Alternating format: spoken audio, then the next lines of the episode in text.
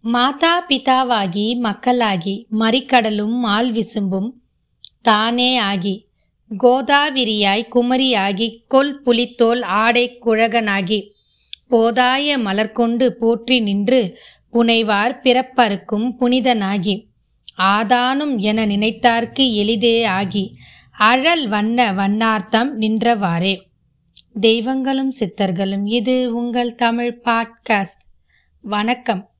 இன்னைக்கு நம்ம சித்தர்கள் வரிசையில் ஒரு அற்புதமான சித்தரை பற்றி தான் பார்க்க போகிறோம் குறிப்பாக சொல்லணும்னா அடியனுக்கு ரொம்ப மிகவும் பிடித்த கட்டிக்குளம் சூட்டுக்கோள் மாயாண்டி சித்தரை பற்றி தான் பார்க்க போகிறோம் தனிப்பட்ட முறையில் எங்களுக்கு ரொம்ப பிடிச்ச சித்தர் இவர். இவரோட அற்புதம் ரொம்ப அதிகம். இவரை பற்றி இப்போ பார்க்கலாம். சூட்டுக்கோள் என்பது என்ன? கட்டிக்குளம் சுட்டுக்கோள் மாயாண்டி சித்தர் சுவாமிகள் அப்படின்றது எப்படி இவருக்கு வந்தது அப்படின்றத இப்போ பார்க்கலாம். சூட்டுக்கோள் அப்படின்னா செம்பால் ஆன ஒரு கோலாகும். அந்த கோலால் நல்லவர்களுக்கு நன்மையும் தீயவர்களுக்கு தண்டனையும் உண்டாகும் என்பது நம்பிக்கையாகும். இந்த சூட்டுக்கோள் மன்னார்குடி மகான் சூட்டுக்கோள் ராமலிங்க சுவாமிகளிடம் இருந்து அவரது காலத்திற்கு பிறகு அவரது சிறையிடர் சூட்டுக்கோள் செல்லப்ப சுவாமிகளிடம் அது இருந்தது.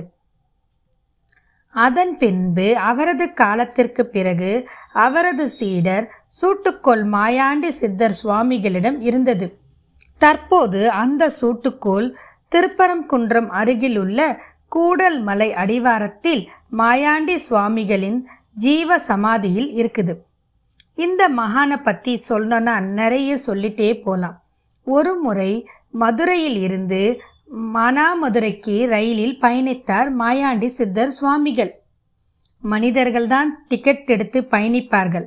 மகான்களுக்கு ஏது டிக்கெட் ஒரு மூலையில் கண்களை மூடிக்கொண்டு தியானத்தில் அமர்ந்திருந்தார். வெள்ளைக்காரர் என் ஒருவர் டிக்கெட் பரிசோதகர் அவர். ஒருவர் அப்படி வந்து மாயாண்டி சித்தர் சுவாமிகளிடம் கிட்ட வந்து டிக்கெட் கேட்டார். சுவாமிகளிடம் இருந்து எந்த பதிலும் இல்லை. காரணம் சுவாமிகள் அதை எதையும் பொருட்படுத்தாமல் ஆழ்ந்த தியானத்தில் இருந்தார். ஆனால் சுவாமிகள் ஆழ்ந்த தியானத்தில் இருந்ததையும் சற்றும் பொருட்படுத்தாத அந்த வெள்ளைக்காரர் அதாவது டிக்கெட் பரிசோதிக்க வந்த அந்த வெள்ளைக்காரர் வலுக்கட்டாயமாக எழுப்பி டிக்கெட் எங்கே? என்று கடுமையான குரலில் கேட்டிருக்கிறார். மாயாண்டி சுவாமிகளின் முகத்தில் மெல்லிய புன்சிரிப்பை தவிர வேறு ஒன்றும் பதில் இல்லை. பிறகு மீண்டும் கண்களை மூடிக்கொண்டு ஆழ்ந்த தியானத்தில் அமர்ந்தார். கோபமான வெள்ளைக்காரரான டிக்கெட் பரிசோதிப்பர் இவர் எப்படியாவது தண்டிக்க வேண்டும் என்ற முடிவுடன் அடர்ந்த ஒரு பா காட்டு பகுதியில் அபாய சங்கிலியை இழுத்து ரயிலை நிறுத்தினார். உடன் இருந்த பல பயணிகள் கேட்டுக்கொண்டும் அவர்களின் வேண்டுகோளை மதிக்காமலும் சுவாமிகளை தரத்தரவென்று பிடித்து இழுத்து வெளியே தள்ளினார் அந்த வெள்ளைக்கார டிக்கெட் பரிசோதகர். ஆனால் சுவாமிகள் எதை பற்றியும் கவலைப்படாமல் சற்று தொலைவு நடந்து சென்று அங்கிருந்த ஆலமரத்தின் அடியில் அமர்ந்து மீண்டும் ஆழ்ந்த தியானத்தை தொடங்கினார். இப்பொழுது ரயில் மீண்டும் புறப்படுவதற்காக விசில் ஊதப்பட்டது. பச்சை கொடி காட்டப்பட்டது. ஆனால் ரயில் புறப்படுவதாக தெரியவில்லை. ரயில்வேயில் பணிபுரியும் ஒரு ஊழியருக்கு மட்டும் இதன் காரணம் புரிந்தது. எல்லாருமே தவிச்சு போய் என்ன என்னன்னு யோசிச்சுக்கிட்டு இருந்தாங்க. என்ன பண்ணாலும் ரயில் அந்த இடத்தை விட்டு நகர முடியல. காரணமும் தெரியல. ஆனால் ஒருத்தர் காரணத்தை புரிந்தது. சுவாமிகளை இறக்கி விட்டதனால்தான் இப்படி அவஸ்தைப்படுகிறோம் அப்படின்னு புரிஞ்சுக்கிட்ட அவரு வாருங்கள் அவரிடம் சென்று நாம் மன்னிப்பு கேட்போம். மேலும் அவரையும் அழைத்து வந்து ரயிலை கிளப்புவோம் என்று ஒருவர் கூறினார். இதை கேட்டவுடன் வண்டியின் டிரைவர் உட்பட சில பயணியர்கள் அதாவது அந்த பகுதியில் அந்த ட்ரெயினில் வந்த சில பயணியர்கள் டிக்கெட் பரிசோதகர் அல்ல மற்ற சில பயணியர்களுடன் சென்று எல்லாருமே அவர்கிட்ட ஓடி போய் அவர் பாதத்தில் விழுந்து வணங்கி ஆல மரத்துக்கிட்ட இருந்த அவரை கூட்டிட்டு வரத்துக்காக போனாங்க. ஆல மரத்துக்கு கிட்ட போனவுடனே தியானத்தில் இருந்த சுவாமிகள் திடீர்னு கண்ணை திறந்து பார்த்தாரு. பார்த்துட்டு அவர் அவங்களெல்லாம் பார்த்து என்ன கேட்டார்னா என்ன அப்பு கூட்டமாக வந்திருக்கிறீங்க? வண்டி மானா மதுரைக்கு போகணுமா அப்படின்னு ஒரு புன் முறுவலோட அவங்கள பார்த்து கேட்டார். எல்லாருக்குமே ஒரே ஆச்சரியம் அதிசயம்.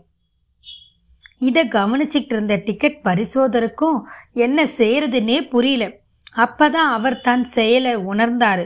உடனே அதற்கு மன்னிப்பு கேட்டுக்கொண்டு ஆமாம் சாமி மானா மதுரைக்கு போகணும். இந்த காடம் இந்த இடம் ரொம்ப காடாக இருக்குது எங்கள் எல்லாருக்குமே என்ன பண்ணுறதுனே தெரியல. பல பேர் குடும்பம் குட்டியாக இருக்கும். உங்களை இறக்கி விட்டது தப்பு தான் என்ன மன்னிச்சிடுங்க அப்படின்னு கேட்டார். இப்படி சொன்ன உடனே அப்படியா? இரு தோ வந்துட்டேன் அப்போ என்று துள்ளி குதித்து ஓட்டமாக கிளம்பிய சுவாமிகள் ரயிலில் ஏறிக்கொண்டார் பழையபடி ஒரு மூலையில் அமர்ந்து மீண்டும் அவருடைய தியானத்தை தொடங்கினார். இப்படி அவர் நடந்த அடுத்த வினாடியே ரயில் பெரும் சத்தத்துடன் அழகாக தொடங்கி கிளம்பி சென்றது. இப்படியே அவருடைய சித்துக்கள் பல உண்டு. மானாமுதுரை வந்தது. சுவாமிகளை வலுக்கட்டாயமாக இறக்கிவிட்ட அந்த வெள்ளைக்கார டிக்கெட் பரிசோதகர் வந்து சுவாமிகளில் திருப்பாதங்களில் விழுந்து வணங்கி மன்னிப்பு கேட்டார். இப்படி வெள்ளைக்காரர்களையே திகைக்க வைத்தவர்தான் இந்த கட்டிக்குளம் சூட்டுக்கோள் மாயாண்டி சித்தர் சுவாமிகள். இப்படி அவருடைய அற்புதங்கள் ஏராளம் ஏராளம்.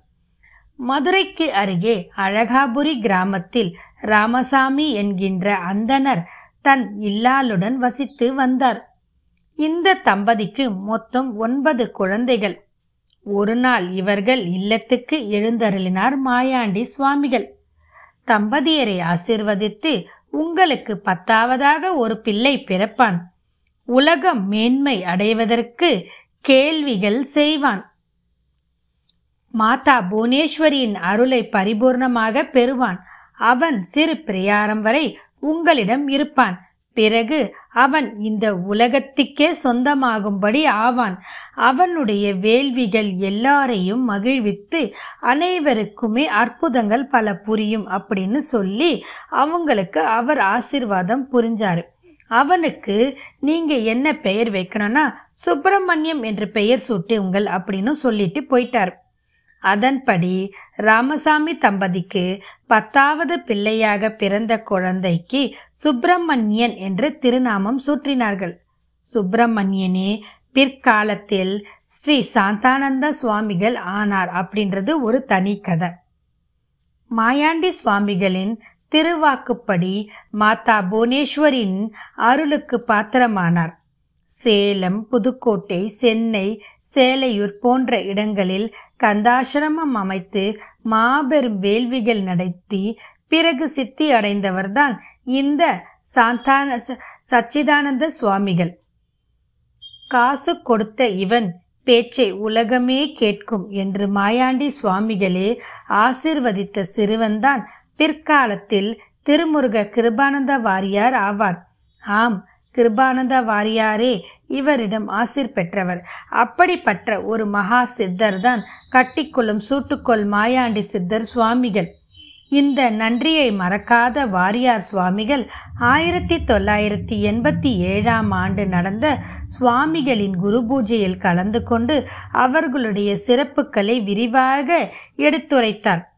புதுக்கோட்டை தக்ஷணாமூர்த்தி பிள்ளை அதாவது ஆயிரத்தி எட்நூற்றி எழுபத்தி ஐந்தாம் ஆண்டு முதல் ஆயிரத்தி தொள்ளாயிரத்தி முப்பத்தி ஆறு அந்த காலத்தில் தலை சிறந்த மிருதங்கம் மற்றும் கஞ்சிரா வித்வானாக விளங்கியவர். அவர் ஒரு முறை மதுரையில் சுவாமிகளை பார்த்தார். நீ பெரிய யோகி குடும்பத்தை சேர்ந்தவன். எனவே உலக இன்பத்தில் மயக்கம் கொள்ளாதே என்று அருளினார். சுவாமிகள் அதோடு நிறுத்தி கொள்ளாமல் முருகப்பெருமானின் அறுபடை வீடுகளுக்கு சென்று அங்கெல்லாம் ஒரு மண்டலம் தங்கி வழிபாடு செய். ஏழை எளியவர்களுக்கு இயன்றவரை உன்னால் முடிந்தவரை அன்னதானம் செய் என்று கட்டளையிட்டு அனுப்பி வைத்தார். சூட்டுக்கோள் சுவாமிகளின் கட்டளையை முடிந்த வரை பின்பற்றினார். பின்பு தக்ஷணாமூர்த்தி வாழ்வில் ஒரு பிரகாசம் வீசியது. எண்ணற்ற கச்சேரி வாய்ப்புகள் இவரை தேடி வந்தன. இதன் பிறகு வாய்ப்பு ஏற்படும் போதெல்லாம் மாயாண்ட சுவாமிகளின் சன்னதிகளுக்கு சென்று வழிபட்டு வந்தார். மதுரை இருளப்ப கோனார் என்பவருக்கு ஆயில் பலம் குறைவாக இருப்பதாகவும் அவரது வாழ்வு இருபத்தாயிரம் வயதுக்குள் முடிவடைந்து விடும் என்று சில ஜோசியர்கள் அவரிடம் சொல்லி இருந்தார்கள் இதை கேட்ட மனக்கவலையில் இருந்த அவர் காலத்திலால்தான் மாயாண்டி சுவாமிகளை போய் சந்தித்தார். இப்படி இருந்த மனக்கவலையில் மாயாண்டி சுவாமிகளை மதுரை கோரிப்பாளையத்தில் சந்தித்தார் அவர். இருவரும் பார்வையால் பேசிக்கொண்டனர் மாயாண்டி சாமிகள் திடீரென இருளப்ப கோனாரை பார்த்து சிரித்தார். என்னாப்பு?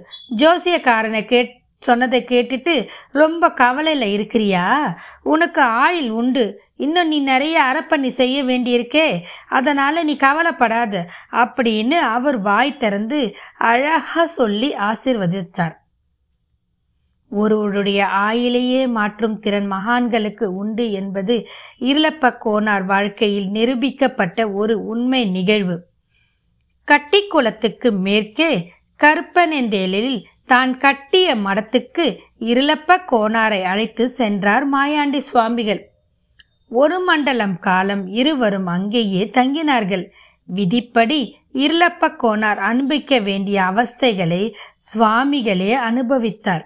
ஒரு நாள் முழுவதும் மூடிய குழிக்குள் குத்துக்காலிட்டு அமர்ந்து கடும் நிஷ்டையில் அமர்ந்து இருந்தார். எவரையும் அவர்கிட்ட வர விடவே இல்லை.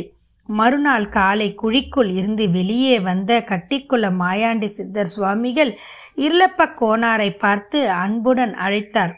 அப்போ இனிமே உனக்கு ஒரு பிரச்சனையும் இல்லப்பு ஆயில் பலம் கூடிடுச்சு. தயங்காம ஆன்மீக பயணியை செய். போ அப்படின்னு சொல்லி ஆசிர்வாதம் பண்ணி அனுப்பி வைத்தார். அப்பொழுது இருளப்ப கோனார் உடலில் ஏதோ ஒரு புது விதமான ரத்தம் பாய்வது போல் உணர்ந்தார். இருளப்ப கோனார் அவது அவரது புது பிறவி அந்த நிமிடத்தில் இருந்து துவங்கியது. தன் வாழ்நாளையே நீட்டித்து தந்த மாயாண்டி சுவாமிகளின் இறுதி காலம் வரை அதன் பிறகு அவரை விட்டு நீங்காமல் இருந்தார் இல்லப்ப கோனார். ஒரு முறை இருந்த இடத்தில் இருந்தபடியே இருளப்ப கோனாருக்கு காசி தரிசனத்தை தன் சித்து வேலையால் செய்து காண்பித்தார் சுவாமிகள். இன்னும் இரண்டு ஆண்டுகளில் அடக்கம் ஏற்படும் என்று ஆயிரத்தி தொள்ளாயிரத்தி இருபத்தி எட்டாம் வருடம் புரட்டாசி மாதம் ஆறாம் தேதி இருளப்ப கோனார் உட்பட தன் பக்தர்களிடம் தகவல் தெரிவித்தார் மாயாண்டி சுவாமிகள். அதன்படி ஆயிரத்தி தொள்ளாயிரத்தி முப்பதாம் வருடம் புரட்டாசி மாதம் பதினோராம் தேதி இருளப்ப கோனாரின் இடது தோளில் சாய்ந்து அப்பு இந்த கட் சட்டையை கரட்டிடலாமா? அப்படின்னு கேட்டுவிட்டு சமாதி யோகத்தில் ஆழ்ந்தார். சுவாமிகளது ஆன்மா சிவனுடன் இணைந்தது. நாமும் இப்படிப்பட்ட ஒரு புண்ணிய ஆத்மா சித்தி அடைந்த ஸ்தலத்துக்கு சென்று அவரது திருப்பாதங்களில் விழுந்து வணங்கி அவருடைய ஆசையை பரிபூர்ணமாக பெற வேண்டும். இவருடைய சமாதி திருப்பரங்குன்றம் அருகில் உள்ள கூடல் மலையில் மாயாண்டு சுவாமிகள் சி சித்தர் சமாதி அப்படின்னு கேட்டா சொல்லுவாங்க.